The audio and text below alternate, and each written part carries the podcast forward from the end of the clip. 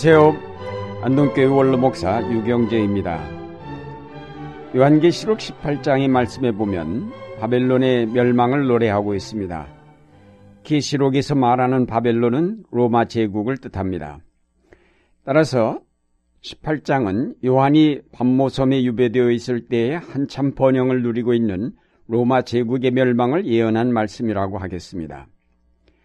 로마의 평화, 팍스 로마나라는 말이 나올 정도로 로마가 당시 지중해 연안 일대를 완전히 정복하고 지배하면서 당시 세계가 하나의 왕국으로 통일이 되었을 뿐 아니라 로마가 지배함으로 말미암아 여러 나라들이 새로운 문명을 맛보게 되었습니다.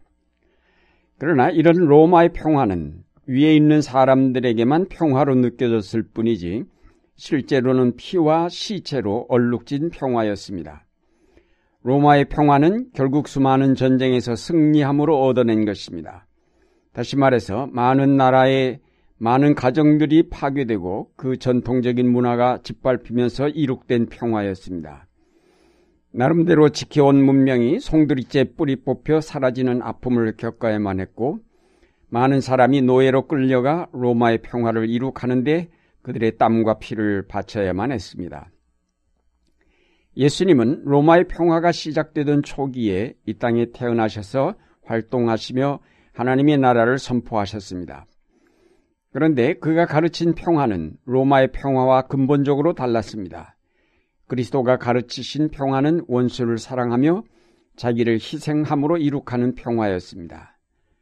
결국 이런 가르침은 로마의 평화의 신랄한 비판이 되었습니다. 로마 총독이 예수님을 십자가에 매달도록 내어준 것은 단순히 유대인들의 환심을 사고자 한 것만이 아니라 로마의 평화를 위협하는 존재라고 보았기 때문입니다. 이후 예수를 믿는 그리스도인들은 로마의 황제를 주로 고백하지 않고 예수 그리스도를 주 퀴리어스로 고백하면서 로마의 평화를 사실상 거부하였습니다. 요한계시록은 이 로마의 평화 후기에 저작된 예언서입니다. 이 당시 소아시아의 교회들이 로마의 권력에 의해 박해를 받았는데 그 중요 원인이 바로 황제 숭배 거부였습니다. 식민지에서의 황제 숭배는 로마에 대한 충성심의 기준이 되었습니다. 따라서 황제 숭배 및 이와 관련된 축제를 기피하는 그리스도인들은 당연히 로마에 불충하는 무리들로 간주될 수밖에 없었습니다. 이 때문에 교회들은 핍박과 박해를 받아 많은 사람들이 순교를 당해야만 했습니다. 이런 로마에 대하여 요한은 새로운 인식을 갖게 되었습니다. 저들의 권력은 하나님께로부터 나온 정당한 것이 아니라 악의 근원인 사탄에게서 온 것임을 알았습니다. 로마의 평화는 교역을 관장하는 장사꾼들에게는 엄청난 부를 안겨주었습니다. 군대를 신속하게 동원하려고 닦아놓은 넓은 길을 통하여 교역이 활발하게 이루어지므로 로마와 그 추종자들 그리고 로마와 장사하는 사람들에게는 참으로 놀라운 부를 안겨주었습니다. 그러나 식민지에는 경제난으로 기아가 엄습해서 많은 사람이 굶어 죽을 지경이었습니다. 한 데나리온으로 밀 반대요, 한 데나리온으로 벌이 한 대 반이다. 곡물값이 급등하였음을 보여주는 말씀으로 대부분의 사람들이 굶주릴 수밖에 없었음을 뜻합니다. 요한은 이런 로마를 사나운 짐승으로 비유하였습니다. 내가 본 그 짐승은 표범과 비슷한데 그 발은 곰의 발과 같고 그 입은 사자의 입과 같다고 하였습니다. 이들의 형편은 극심하여 그리스도인들만 아니라 많은 사람에게 고통을 안겨주었습니다. 그래서 많은 사람들이 부르짖었습니다. 거룩하고 참되신 대주제여 땅에 거하는 자들을 심판하여 우리 피를 신원하여 주지 아니하시기를 어느 때까지 하시려나이까. 많은 사람이 바로 이런 부르짖음을 통해 로마의 평화에 항거하였습니다. 어서 그 로마의 평화가 끝나기를 간구하였습니다. 요한은 계시를 통하여 그 로마가 곧 멸망할 것이라는 사실을 알았습니다. 또 힘센 천사가 큰 맷돌과 같은 돌을 들어 바다에 던지고 말하였습니다. 그 큰 도시 바벨론이 이렇게 큰 힘으로 던져질 터이니 다시는 그 흔적도 찾을 수 없을 것이다. 다시는 그 흔적도 찾을 수 없을 정도로 로마의 평화를 철저하게 심판하실 것이라는 예언입니다. 그 위장된 로마의 평화를 하나님의 나라를 대적하는 사탄의 전략으로 인식한 요한의 날카로운 역사의식이 오늘 우리에게 요구됩니다. 역사는 발전하지만 그 역사 속에 나타나는 사탄의 전략은 변함이 없습니다. 오늘날에 와서는 옛날의 헬라나 로마의 권력과는 비교도 되지 않는 거대한 경제력이 전 세계를 하나의 세계로 통일시켜가면서 이 지구상의 99%의 사람들에게 고통을 가하고 있습니다. 오늘날 99%의 사람들을 지배하고 있는 권력은 소수의 국제금융 자본입니다. 그 중에서도 미국계 국제금융 자본이 압도적인 주도권을 장악하고 있습니다. 국제금융 자본 중심으로 세계 경제 질서가 재편되는 과정은 미국의 단일한 세계 지배 체제가 확립되는 과정이라고 할 수 있습니다.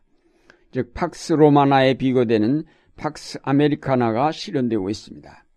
로마의 평화 대신 아메리카의 평화가 전 세계를 이끌고 있습니다. 그러나 로마의 군대가 지중해 연안의 모든 약한 나라들을 무차별 공격하여 정복한 것처럼 오늘날 국제 금융자본도 무차별하게 약한 나라들을 합법적으로 공격하여 그 나라의 경제 주권을 빼앗아 버리고 그 나라의 국경을 철폐시켜 버립니다. 로마의 황제 숭배처럼 오늘날 우리로 국제금융 자본가들 앞에 무릎 꿇어 경배하게 만들고 있습니다. 실체도 분명하지 않은 이들 막강한 세력들은 무자비하게 약한 나라들을 지배하면서 세계를 자기들이 원하는 방향으로 이끌고 있습니다. 그들은 큰 소리로 말하기를 자기들이 세계를 통일하여 하나의 세계로 만들고 있으며 모든 사람이 자유를 누릴 수 있게 만들었다고 합니다. 그래서 이것을 신자유주의라고 말합니다. 누구나 세계 어디서나 마음대로 장사할 수 있는 자유란 뜻입니다. 그러나 이것은 큰 돈을 가진 사람들에게만 의미 있는 말이고 나머지 사람들에게는 직장에서 쫓겨나 길거리로 내몰린다는 것을 뜻합니다. 물가는 오르고 사람들은 점점 더 각박해질 수밖에 없으며 부익부 빈익빈의 현상이 더욱 깊어질 수밖에 없게 되었습니다.